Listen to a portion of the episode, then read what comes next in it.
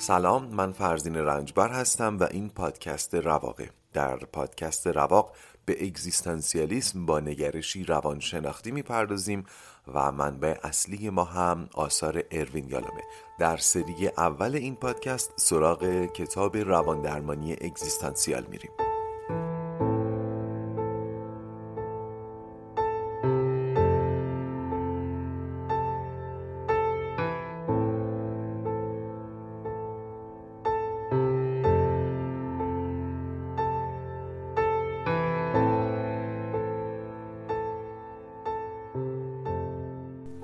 خوش اومدید به اپیزود پنجم از فصل اول پادکست رواق قبل از آغاز این اپیزود تشکر می‌کنم از شما که همراه رواق هستین. چند نفر از جای مختلف بهم گفتن بحث پادکست یکم سنگینه. واقعیتش من اینطور فکر نمی کردم در آغاز راه.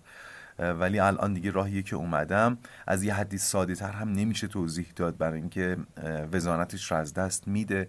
ولی فرضم اینه که شمایی که الان دارید این اپیزود رو میشنوید دیگه همراه پادکست هستید و جان کلام رو متوجه شدید و دستتون اومده. ممنونم که همراه منید و بسیار سپاسگزار میشم. اگر پادکست رواق رو تبلیغ هم بکنید. بسیار خب بریم سراغ اپیزود پنجم. در اپیزود قبلی به تجربیات عینی از مواجهه با مرگ پرداختیم و تأثیری که روی زندگی و هستی اندیشی افراد می‌ذاره.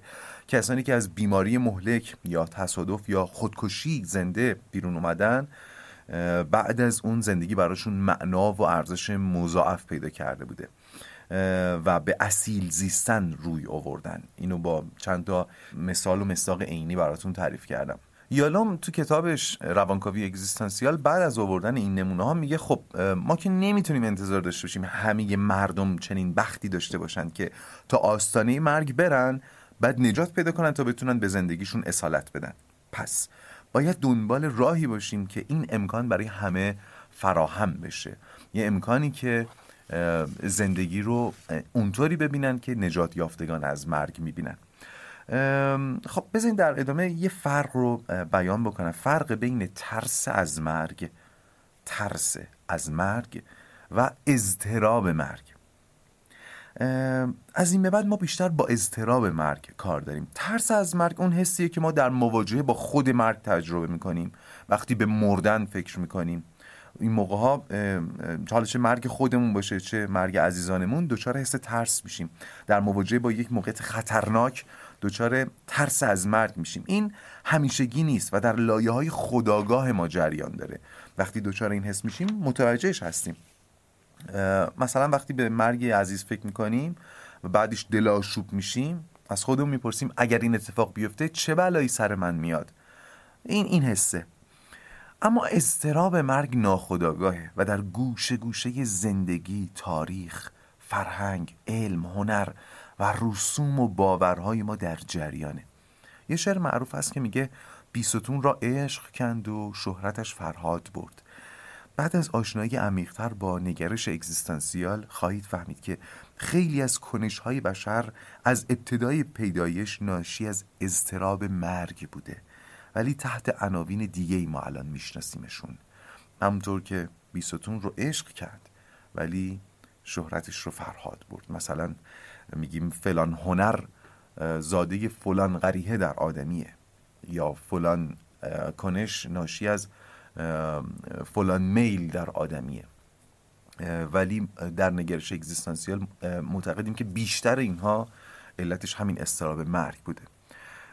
مثلا حالا مثال خیلی ساده شاید درکش سخت نباشه اینکه اهرام سلاسه با اون عظمتشون برای غلبه بر استراب مرگ ساخته شدن. بناهای رفیعی که کارشون اینه تا فریاد بزنن با مرگ کار تو تموم نمیشه. قراری در این مکان آرام بگیری غذا و پول برات می‌ذاریم. بعد تو برای زندگی بعدی از خواب مرگ بیدار میشی و به زندگی ابدی ادامه میدی. پس از مرگ نترس. فراعنه چنین بناهایی رو با چنین زحمتی درست می‌کردن. برای اینکه خودشون رو فریب بدن. برای اینکه از مرگ نترسن. اینو فکر کنم کسی که خیلی هم با نگرش اگزیستانسیال آشنا نیست می‌تونه تا همینجاش بپذیره. بگه آقا من میپذیرم یه حدی از این حرف شما درسته. در ادامه تا حالا یه جای خوبی از کتاب که پیش بریم تقریبا تمام پدیده های زندگی بشر رو اون پدیده های مهم و اساسی که قابل ذکره تمامش رو یک جوری میشه با این ترس و این استراب توجیه و تعریف کرد.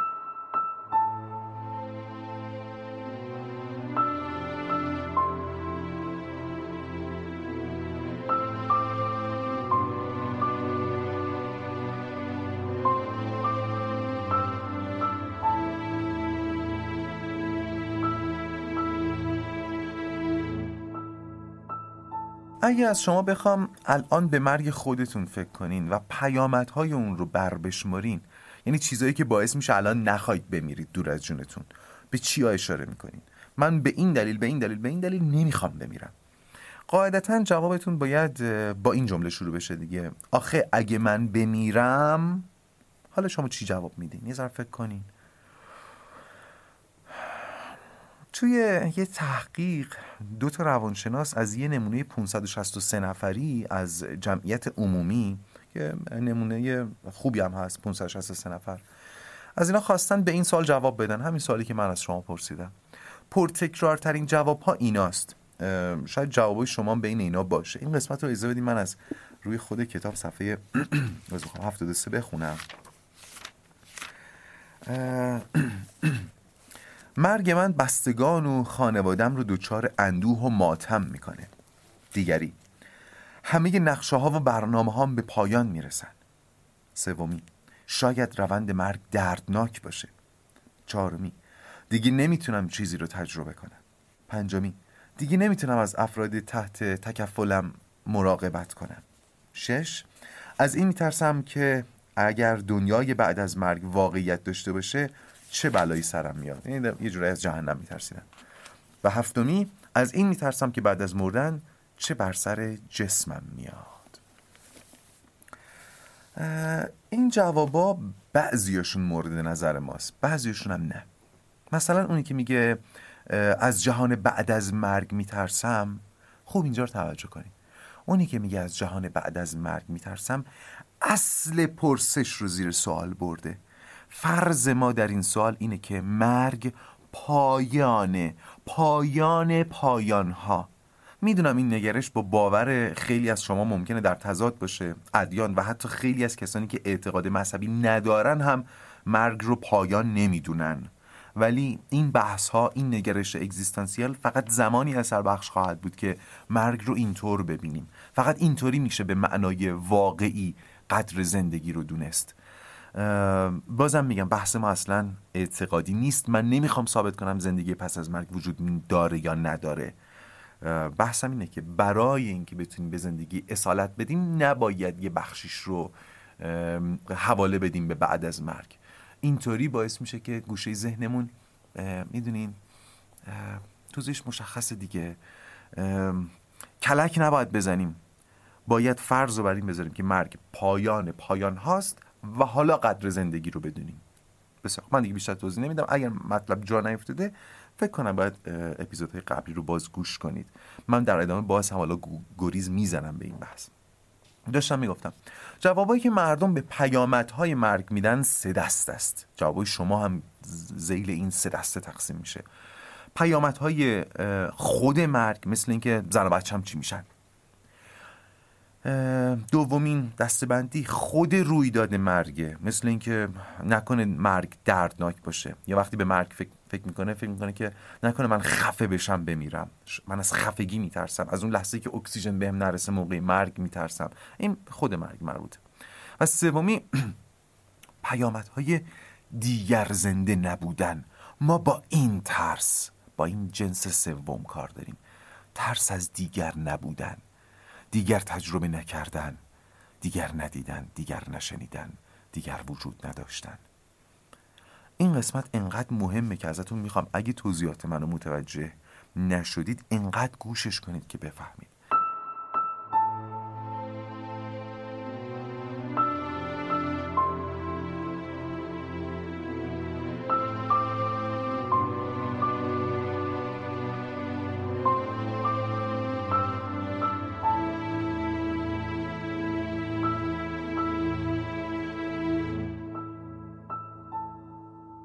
قبلتر از ترس گفتم و اضطراب. گفتم ما یه ترس از مرگ داریم یکی اضطراب مرگ. یادتونه؟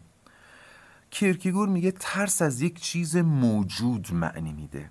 یعنی یه چیزی باید باشه که ما ازش بترسیم. اما استراب از چیزی که وجود نداره ایجاد میشه. به خاطر همینه که ما عمدتا وقتی دچار حس اضطراب میشیم همراه با ناآگاهیه.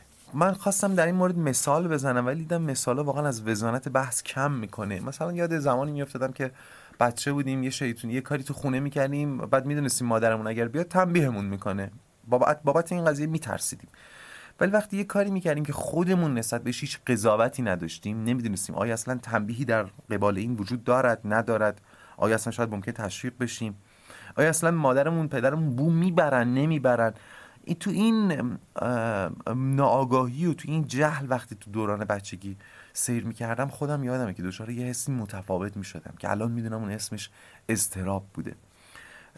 حالا جلوتر من باز بیشتر توضیح میدم. پس ترس شد احساس خطر از چیزی که وجود داره.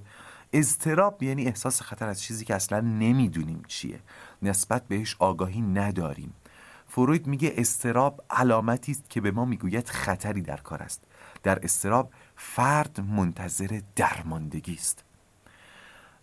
یادتونه تو اپیزودهای اول از سازوکار دفاعی در مقابل استراب مرگ حرف زدم؟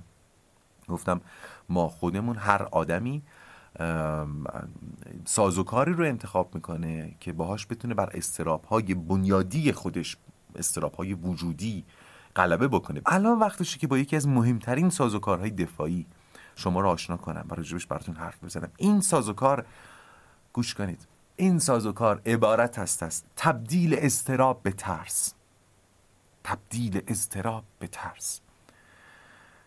همونطور که فهمیدین استراب حس خیلی آزار دهنده تری از ترسه. چون موقعی ترسیدن ما می‌دونیم با چی طرفیم ولی موقع استراب نمی‌دونیم با چی طرفیم. پس ما در ناخودآگاهمون تلاش می‌کنیم هیچ چیز رو تبدیل به یک چیزی کنیم. بذارین این قسمت رو از صفحه 75 کتاب عینا براتون بخونم که به مغز سخن وفادار باشم. خیلی جالبه. رولمی آن را اینگونه بیان کرده است. استراب در صدد بدل شدن به ترس است. اگر ترس از هیچ چیز را به ترس از یک چیز بدل کنیم می توانیم پیکاری برای حفظ جان خود تدارک ببینیم. یعنی یا از چیزی که میترساندمان دوری کنیم متحدانی در برابرش بیابیم و آینهای جادویی برای فرو نشاندن و آرام کردنش به جای آوریم. یا نبردی سازمان یافته ترتیب دهیم تا از ترس زهر زدایی کنیم. متوجه شدیم دیگه؟ این قسمت رو باز اگر لازمه چند بار گوش کنید. حالا من یاد بچه یا میفتم یاد برادرم وقتی بچه بود بیرون از خونه حالا تو خونه اگه کار بدی می‌کردیم که سعی تنبیه می‌شدیم. ولی اگه بیرون خونه کار بدی می‌کرد جریمه و تنبیهش خب قاعدتا به خونه موکول می‌شد دیگه. این قسمت برای دهه 60 قابل درکی شاید دهه 70 خیلی به ما حداقل کتک نخورده باشن. حالا تا زمانی که می‌رسیدیم خونه برادرم از هر فرصتی استفاده می‌کرد تا راجع به اون چه که در انتظارشه آگاهی کسب کنه. مجهولاتش رو به معلومات تبدیل کنه. مثلا از مادر می‌پرسید مامان چند تا می‌زنی؟ با چی می‌زنی؟ خب حالا دمپای آبیه بود دمپای سبزه بود تعدادش و اینا رو اینکه با کدومی که از این سلاح های مادرانه قرار کتک می‌خوره خلاص الان که دارم اینا رو براتون میگم یاد اون موقع میافتم. می‌دونین؟ اون موقع تحلیل نداشتم موقع میخندیدیم فقط به این کار داداشم ولی الان می‌فهمم که این داشته مجهولاتش رو به معلومات تبدیل می‌کرده. داشته اضطرابش رو به ترس تبدیل می‌کرده. بازم تاکید کنم که مثالای من برای روشن شدن موضوع ها و کمی هم تلاش دارم می‌کنم حداقل جنبه تنز داشته باشه. خیلی آکادمیک نیست امیدوارم اگر یه روز به گوش آقای یالوم رسید که خیلی بعیده البته بر من ببخشند.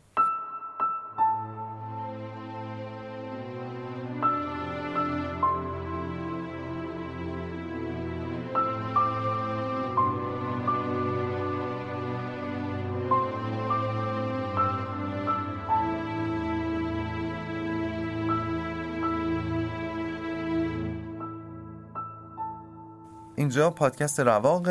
اپیزود پنجمش رو گوش می‌کنین. رسیدیم تقریبا به بخش تظاهرات بالینی استراب مرگ. یعنی وقتی سازوکار دفاعی ما در مقابل حراس های درونیمون کامل جواب نمیده که معمولا هم اینطوره چه تأثیر بیرونی روی ما می‌ذاره؟ چطوری میشیم؟ گفتم استراب مرگ چون ترسیدن از هیچ چیزه لباس ترس از یک چیز واقعی به تن می‌کنه. بعد این ترس منجر به یه سری عکس ها و واکنش های بیرونی در ما میشه. در اون لحظه که ما داریم رفتاری رو متناسب با اون ترس بدلی انجام میدیم حتی خودمونم نمی‌دونیم که این ریشه رفتار در چیزی عمیق تره و باز هم میگم همه هنر روانکاوی اینه که این پوسته بدلی رو کنار بزنه و به اون استراب اصلی دست پیدا کنه. یعنی من دچار استراب از مرگم اون رو تبدیل به ترس از یک چیز بیرونی می‌کنم و شروع می‌کنم برای غلبه بر این ترس بدلی یک سری کارها می‌کنم که عمدتا به نظر اطرافیان آزاردهنده است. اینجور موقع است که ما شبیه یک آدم مشکل دار دیده میشیم. وقتی وارد مثال ها بشیم کاملا براتون روشن میشه. نگران این قسمت نباشین. رسیدن به این ریشه که هنر روانکاوه اصلا هم کار ساده ای نیست. دعوای دو تا زن و شوهر مشکل یه پدر و پسر عدم تمایل به ارتباط با جنس مخالف و خیلی چیزایی که به ظاهر نیاز به مشورت و مشاوره دارن و ما گاهی سعی می‌کنیم با توصیه های اخلاقی اونها رو از زندگی خودمون یا دیگران دور کنیم. در واقع استراب های وجودی هستند که برای تحت کنترل در اومدن به مشکلات عینی که میشه باهاشون جنگید و تو سر و کلشون زد و عرق ریخت و یه جوری بیکار نموند تبدیل شدن. متوجه شدیم. زن و شوهر با هم دعوا می‌کنن. مثال ساده سا میرن پیش مشاور زنه میگه آخه این اینطوری می‌کنه. مرده میگه آخه این زن اینطوریه فلان بهمانه. ما واسه اینجور مواقع یه سری مشورت رو داریم. میگیم خب شما هم دیگر رو درک کنین فلان کنین بهمان کنین. ولی یک روانکاو اگزیستانسیال دست می‌کنه اون تو اون ترسای اگزیستانسیالشون می‌کشه بیرون. میگه شما به خاطر اینکه خانومت این کارو می‌کنه باش نمیجنگی. باش دعوا نمی‌کنی. تو آقای پدر تو به خاطر این قضیه با پسرت به مشکل بر نخوردی. به خاطر اینکه مثلا حالا مثال ساده سیگار می‌کشه نه مشکل شما عمیق تره توی ترس توی استرابی درت وجود داره که باعث شده برای غلبه بر اون نیاز به جنگیدن داشته باشی. ولی چون نمی‌تونی در اعماق و لایه های زیرین جنگی رو ترتیب بدی یک جنگ بدلی ترتیب دادی و داری توی اون عرق میریزی. خلاصه وقتی دشمن نامرئی باشه جنگیدن باهاش غیر ممکنه و استراب همون دشمن نامرئیه که ما چون نمی‌تونیم باش بجنگیم یه دشمن خیالی رو به جاش میشونیم و مثل یه پهلوون پنبه یه پرخاشگر شروع می‌کنیم به جنگ بیهوده باش یالام از اینجا وارد مثالهای بالینی میشه. پرونده مریضاش رو برامون تعریف می‌کنه و ما کم کم می‌فهمیم که این دشمن نامرئی چطور سر کارمون گذاشته. از اینجا به بعد یه فاصله می‌گیریم برمیگردیم. از اینجا به بعد وارد اولین مثال میشیم. یک خانمی که مشکلاتی در زندگیش داره. وقتی راجع به مشکلاتش حرف می‌زنه به چیزهای دیگه اشاره می‌کنه. ولی یلان وقتی باش وارد گفتگو میشه می‌فهمه که این خانم استراب مرگ داره. نه اون چیزی که خودش میگه. پس اون چیزی که ما وقتی وارد این درگیری ها میشیم این جنگ با این جنگ پهلوون پنبه میشیم. حتی وقتی خودمون هم بیان می‌کنیم داریم با چی میجنگیم اشتباه میگیم. چون نمی‌دونیم داریم با چی میجنگیم. یه فاصله بگیریم برگردیم.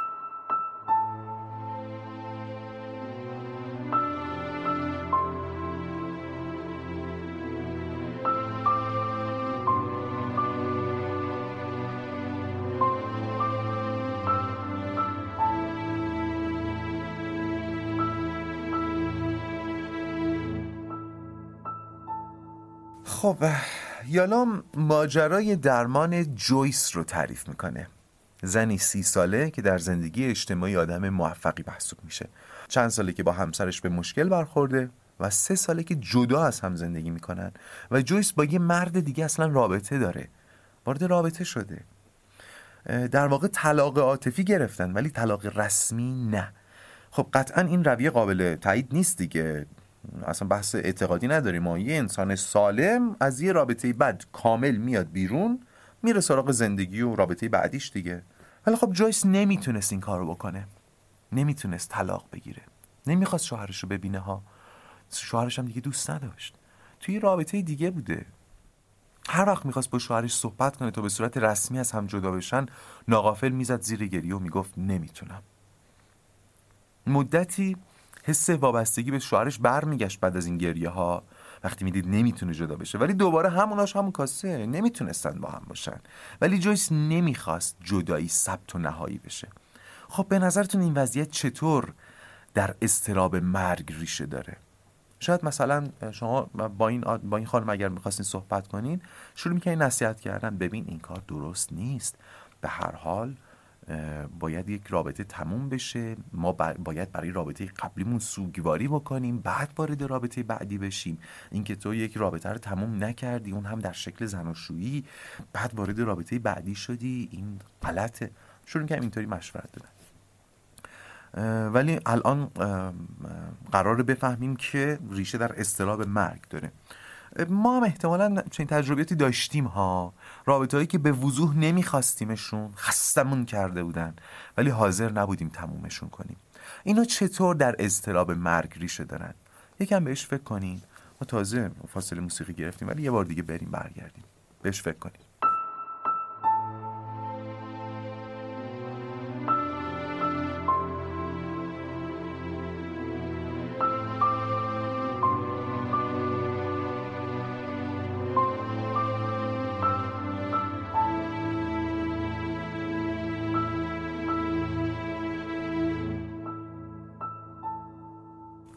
ماجرای جویس برمیگردیم. ولی قبلش من باید یه چیزی رو جا بندازم.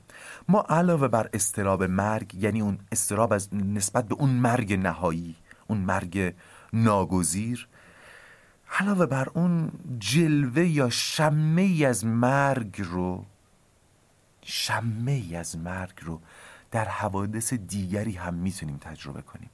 بذارید اسم این تجربه ها رو بذارم خورد مرگ. خورده مرگ یعنی تجربه ای که به ظاهر هیچ شباهتی به مرگ نداره ولی حسی شبیه به اون رو در ما ایجاد می‌کنه و بدون اینکه بدونیم ما رو پرت می‌کنه در حال هوای استراب مرگ. یکی از این خورده مرگ ها تمام شدن یک رابطه است. وقتی یه رابطه به معنای واقعی تموم میشه دو طرف انگار برای هم مردن. خاطرات کم کم فراموش میشن چون دیگه بازگو نمیشن. یکی از سازوکارهای قوی مقابله با استراب مرگ تلاش برای زنده ماندن در قلبهای دیگرانه. وقتی می‌فهمیم تا امروز در قلب یکی در زندگی یکی حضور داشتیم و از این به بعد قرار دیگه وجود نداشته باشیم همون ترس از عدم شدن نیست شدن و مردن در ابعاد کوچکتر سراغمون میاد. امیدوارم برای توضیح این شباهت و این حس خیلی نیاز به توضیح و تفصیل و مثال نداشته باشم دیگه. چون فرض من اینه که هممون یه جورایی اینو تجربه کردیم. زیاد برخوردیم به آدمایی که وقتی بهشون اظهار عشق یک طرفه میشه و اون رو پس می‌زنن کامل از زندگی طرف مقابل بیرون نمیرن. هر از چندگاهی حتی شده با یک پیام احوال پرسی داغ دل عاشق رو اون عاشق ناکام رو تازه می‌کنن. این مثل اینه که بخوان ببینن هنوز در قلب اون آدم حیات دارن یا نه. احتمال زیاد در اون لحظه بدون اینکه متوجه باشن دچار استراب مرگ شدن و این کار می‌تونه تسکین موقتی باشه براشون. یادم یه دختری از همکلاسیام زمان دانشگاه به یه پسری اظهار علاقه کرده بود بعد دست رد به سینش خورده بود. پیش من گریه می‌کرد که فلانی به صورت کامل از زندگیم بیرون نمیره. هر از شنگایی سر و کلش پیدا میشه و منو به هم میریزه. اون موقع هنوز با این تئوری آشنا نبودم ولی یادم میومد که خودمم با بعضیا این کار کردم و بعضیام با من این کار کردن. الان می‌دونم این کار برای پرهیز از خورد مرگ خورد مرگ در قلب کسی مردن. همین حس خورده مرگه که باعث میشه حتی وقتی خبر ازدواج اکسی که واقعا هیچ حسی بهش نداریم رو بهمون به میدن کمی منقلب میشیم. ممکنه حالا یه نفر اونجا باشه ما رو ببینه بگه آه هنوز دوستش داری؟ معلومه. ولی ما می‌دونیم واقعا حسی دیگه وجود نداره. ولی توضیحی بابت اون منقلب شدنمون نداریم بدیم. تا قبل از این نداشتیم. الان دیگه می‌دونیم احتمالا تجربه یک خورده مرگ سراغمون اومده. خب آخ آخ از جویس خیلی دور شدیم. برگردیم به جویس.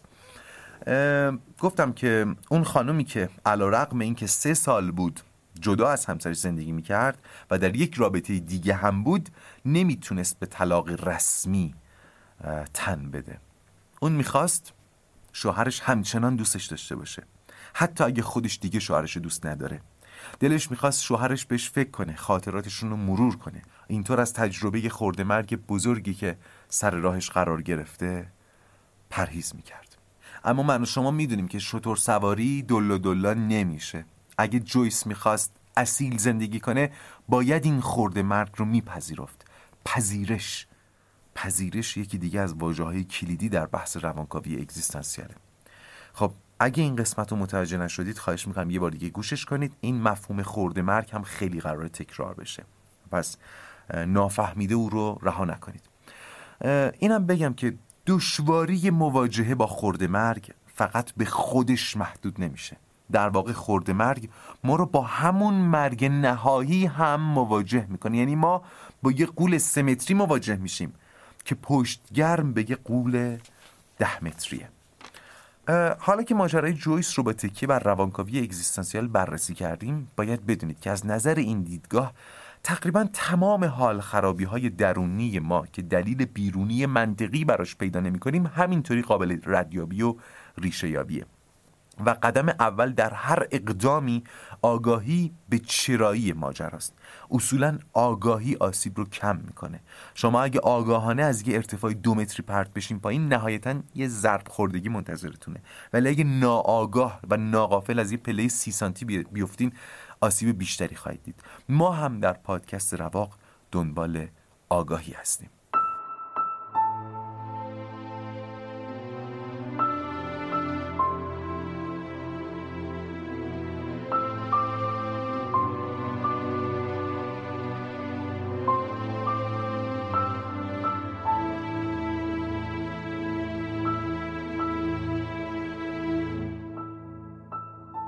وقتی داشتم این اپیزود آماده می‌کردم موقع تعریف خورده مرگ یاد انیمیشن کوکو افتادم که بر اساس یه باور کهن در بین مردم مکزیک ساخته شده. این باور که به جشن مردگان مربوط میشه میگه مردگان دو دستن. خوب گوش کنین.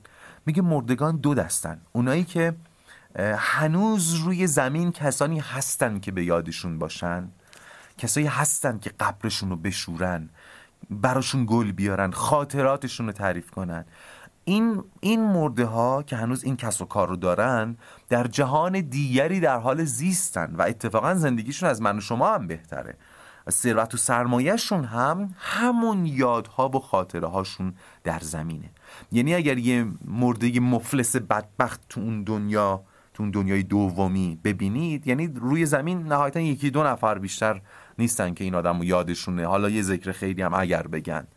به محض اینکه اون دو نفرم دیگه اون آدم رو یادشون نیاد اون به نیستی واقعی میره و دیگه بعد از اونه که تبدیل به عدم مطلق میشه. و خب طبیعتا اگرم تو اون دنیای دوم یه آدم ثروتمند ببینین یعنی که تو دنیا کلی کس و کار داره کلی آدم هستن که ازش تعریف می‌کنن به یادشن براش خیرات میدن. در همین مثال و مثالهای بسیار دیگهی در این فصل متوجه خواهید شد که چطور باورها و اعتقادهای ما از دیرباز در میان تمام اقوام بشر با استراب مرگ تنیده شده. به نحوه یاد کردن ما از درگذشتگانمون هم یه مروری بکنید تو ذهنتون. ما هم تقریبا همین باوره. مکزیکی ها رو داریم. اونا اون سر دنیا ما این سر دنیا. حالا اونا با کمی تفاوت ما یه جور دیگه. خب این بود اپیزود پنجم از فصل اول پادکست رواق. امیدوارم همراهیتون رو با من ادامه بدین و این پادکست رو به دوستانتون هم معرفی کنید. من با دوستان پادکسترم یه قراری با هم گذاشتیم که همدیگه رو بیشتر حالا تبلیغ کنیم به همدیگه ارجا بدیم. منم در این قسمت و پیرو بحث خودمون می‌خوام شما را ارجاع بدم به اپیزود 19 هم از پادکست رادیو دیو با عنوان همه چیز را برداشتم. در یکی از نوشته هایی که در این اپیزود خونده میشه ماجرای مادر بزرگی رو روایت می‌کنه که در عین اینکه تمام بچه ها و نوه هاش در ایران زندگی می‌کنن اصرار داره که مثل یکی دوتا از هم نسلای خودش به خارج از کشور مهاجرت کنه. و به بچه هاش گیر داده که کارهای مهاجرت من انجام بدین. من می‌خوام برم. من می‌خوام از ایران برم. حالا با اون چیزایی که تو همین اپیزود یاد گرفتیم این یک این یک کار عجیب غریبه دیگه. به نظر میاد که داره با یه چیزی میجنگه میگه چی میگه؟ حالا میشنوید میگه که اونجا به پیرا می‌رسن. به نظر این آدم یه کار عجیب داره می‌کنه دیگه. خود راوی گره از ماجرا باز می‌کنه. و حالا که شما این پادکست رو شنیدین بعد از شنیدن این بخش که پایان بخش اپیزود ما هم هست می‌فهمید چطور به استراب مرگ و روانکاوی اگزیستانسیال ربط داره. بذارید این پایان اپیزود پنجم از فصل اول پادکست رواق باشه و حالا بدرود.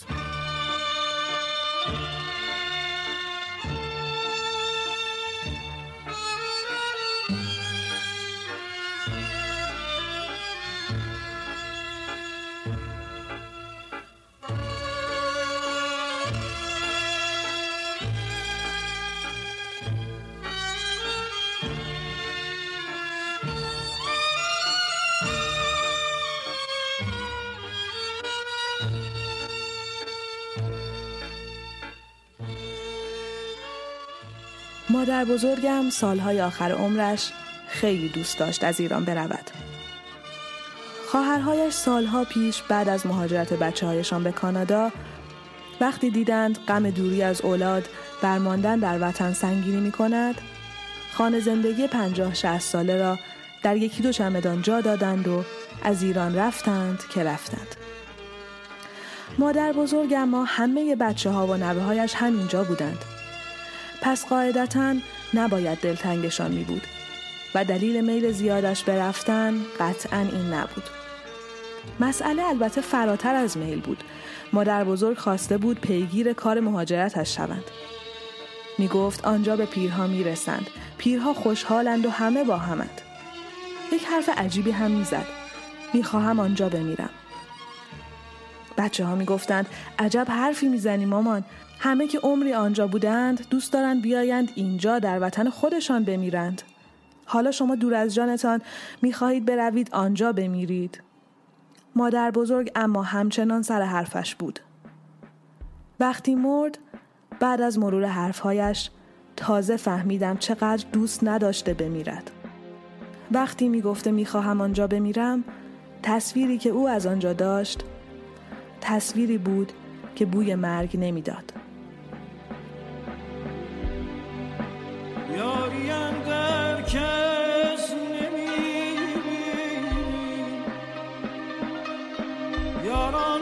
کشور